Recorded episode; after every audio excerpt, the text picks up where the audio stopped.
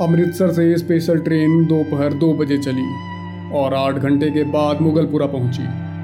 रास्ते में कई आदमी मारे गए, अनेक जख्मी हुए और कुछ इधर उधर भटक गए।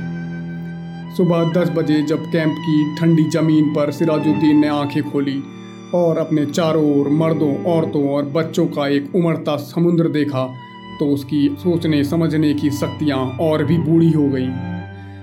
वह देर तक गंदले आसमान को टकटकी बांधे देखता रहा।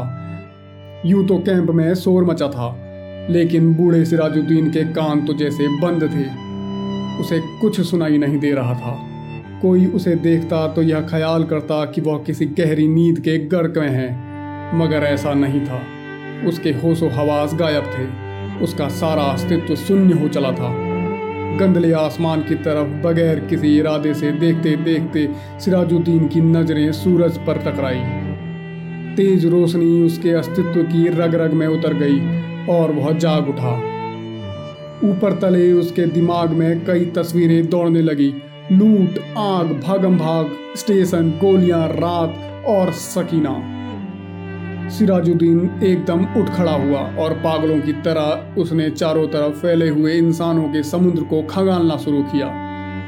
पूरे तीन घंटे तक सकीना सकीना पुकारता, कैंप की खाक छानता रहा, लेकिन उसे अपनी जवान इकलौती बेटी का कोई पता न मिला। चारों तरफ़ एक धांधली सी मची हुई थी। कोई अपना बच्चा ढूंढ रहा था, कोई माँ, कोई बीवी और कोई बेटी।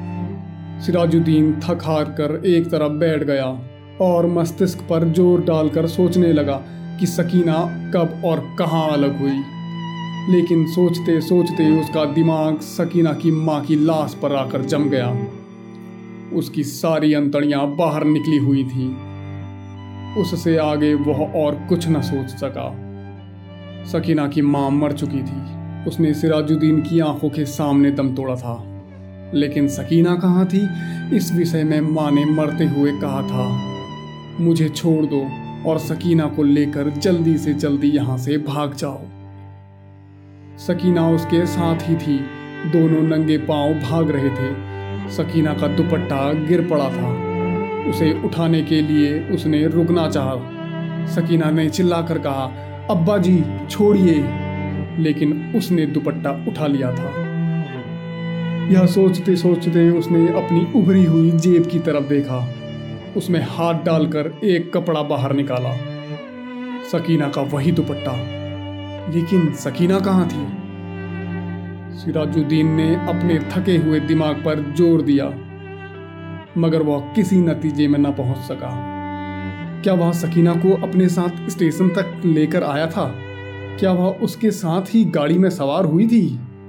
रात में जब गाड़ी रोकी गई थी और बवाली अंदर घुस आए थे तो क्या वो बेहोश हो गया था जो सकीना को वो उठा कर ले गए? सिराजुद्दीन के दिमाग में सवाल ही सवाल थे और जवाब कोई न था। उसको हमदर्दी की ज़रूरत थी, लेकिन चारों तरफ़ जितने भी इंसान फंसे हुए थे, सबको हमदर्दी की ज़रूरत थी। सिराजुद्दीन ने रोना चाहा, मगर आँखों ने उसकी मदद न की। आँसू न जाने कहाँ गायब हो गए थे। छह रोज बाद जब होशो हवास किसी तरह दुरुस्त हुए तो सिराजुद्दीन उन लोगों से मिला जो उसकी मदद करने को तैयार थे। आठ नौजवान थे, जिनके पास लाठियाँ थी, बंदूकें थी। सिराजुद्दीन ने उनको लाख लाख दुआएँ दी और सकीना का हुलिया बताया। गोरा रंग है, बहुत खूबसूरत है। मुझ पर नहीं गई है, अपनी माँ पर गई थी। उम्र सत्रह के करीब है। आँखें बड़ी बड़ी बाल स्याह, दाहिने गाल में एक मोटा सा तिल। मेरी इकलौती लड़की है। ढूंढ लाओ, खुदा तुम्हारा भला करेगा। रजाकार नौजवानों ने बड़े जज्बे के साथ बूढ़े सिराजुद्दीन को यकीन दिलाया कि अगर उसकी बेटी ज़िंदा है तो चंद ही दिनों में उसके पास होगी। आठों नौजवानों ने कोशिश की। जान हथेली में रखकर वे अमृतसर गए। कई मर्दों, कई बच्चों को निकाल निकाल कर उन्होंने सुरक्षित स्थानों में पहुँचाया। दस रोज गुजर गए, लेकिन उन्हें सकीना न मिली। एक रोज इसी सेवा के लिए लारी पर अमृतसर जा रहे थे कि छहर्रा के पास सड़क पर उन्हें एक लड़की दिखाई दी। लारी की आवाज़ सुनकर वह बिदकी और भागना शुरू किया। रज्जाकारों ने मोटर रोकी और सबके सब उसके पीछे भागे। एक खेत में उन्होंने लड़की को रोक लिया। देखा तो बहुत खूबसूरत थी। दाहिने गाल पर मोटा तिल था। एक लड़के ने उससे कहा, घबराओ मत। क्या तुम्हारा नाम सकीना है? लड़की का रंग और भी जर्द हो गया। उसने कोई जवाब न दिया। लेकिन जब तमाम लड़कों ने उसे दम दिलासा दिया तो उसकी दहशत दूर हुई। और उसने मान लिया कि वह सिराजुद्दीन की बेटी सकीना है। आठ रज्जाकार नौजवानों ने हर तरह से सकीना की दिलजोई की। उसे खाना खिलाया, दूध पिलाया और लारी पर बैठा दिया। एक ने अपना कोट उतार कर उसे दे दिया, क्योंकि दुपट्टा न होने के कारण वह बहुत उलझन महसूस कर रही थी और बार बार बाहों से अपना सीना ढकने की कोशिश कर रही थी। कई दिन गुजर गए। सिराजुद्दीन को सकीना की कोई खबर न मिली। वह दिन भर विभिन्न कैंपों और दफ्तरों का चक्कर काटता रहता, लेकिन कहीं भी उसकी बेटी का पता न चला। रात को वह बहुत देर तक उन रज्जाकार नौजवानों की कामयाबी के लिए दुआएँ माँगता रहता, जिन्होंने उसे यकीन दिलाया था कि अगर सकीना ज़िंदा होगी तो चंद दिनों में उसे ढूंढ कर निकाल लाएँगे। एक दिन सिराजुद्दीन ने कैंप में उन नौजवान रज्जाकारों को देखा। लारी में बैठे हुए थे। सिराजुद्दीन भागा भागा उनके पास गया। लारी चलने ही वाली थी कि उसने पूछा, बेटा, मेरी सकीना का कोई पता चला? सबने एक होकर जवाब दिया, चल जाएगा चल जाएगा। और लॉरी चला दी। सिराजुद्दीन ने एक बार फिर उन नौजवानों की कामयाबी के लिए दुआ मांगी और उसका जी किस कदर हल्का हुआ। शाम के करीब कैंप में जहाँ सिराजुद्दीन बैठा था, उसके पास ही कुछ गड़बड़ सी हुई।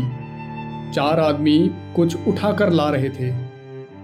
उसने मालूम किया तो पता चला एक लड़की रेलवे स्टेशन के पास बेहोश पड़ी हुई थी।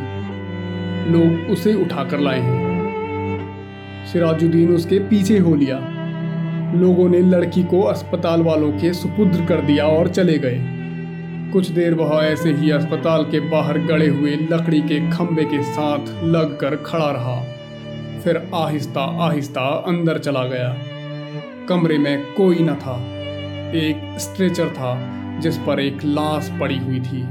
सिराजुद्दीन छोटे छोटे कदम उठाकर उसकी तरफ़ बढ़ा। कमरे में अचानक रोशनी हुई। सिराजुद्दीन ने लाश की जर्द चेहरे पर चमकता हुआ तिल देखा और चिल्लाया सकीना। डॉक्टर, जिसने कमरे में रोशनी की थी, ने सिराजुद्दीन से पूछा, क्या है? सिराजुद्दीन के हलक से सिर्फ़ इस कदर निकल सका, जी, मैं मैं इसका बाप हूँ। डॉक्टर ने स्ट्रेचर पर पड़ी हुई लाश की नब्ज टटोली और सिराजुद्दीन से कहा, खिड़की खोल दो। सकीना के मुर्दा जिस्म में जुम्बिस हुई। बेजान हाथों से उसने इजार बंद खोला और सलवार नीचे सरका दी। बूढ़ा सिराजुद्दीन खुशी से चिल्लाया, ज़िंदा है? मेरी बेटी ज़िंदा है? तो ये थी मंटो की कहानी खोल दो। समाज के कई परतों को खोलती हुई एक और कहानी। मंटो की कहानियों को अक्सर लोग अश्लील कहते हैं, पर असल में वो अश्लील नहीं, वो असली कहानियाँ हैं। उस समाज में, जिस समाज को मंटो ने जिया है और उस समाज में जो हम जी रहे हैं। उसका स्वरूप शायद बदल गया हो, पर घटनाएँ किसी न किसी तरीके से आज भी वैसी ही होती हैं। ये हमारे बीच होती है, या आपके बीच होती है। हमारी सोच हमेशा खुली होनी चाहिए, मंटो की कहानियों जैसी। मैं हूँ आपका होस्ट, कहानीकार भूपेश। फिर आऊँगा किसी और कहानी के साथ। तब तक के लिए नमस्कार।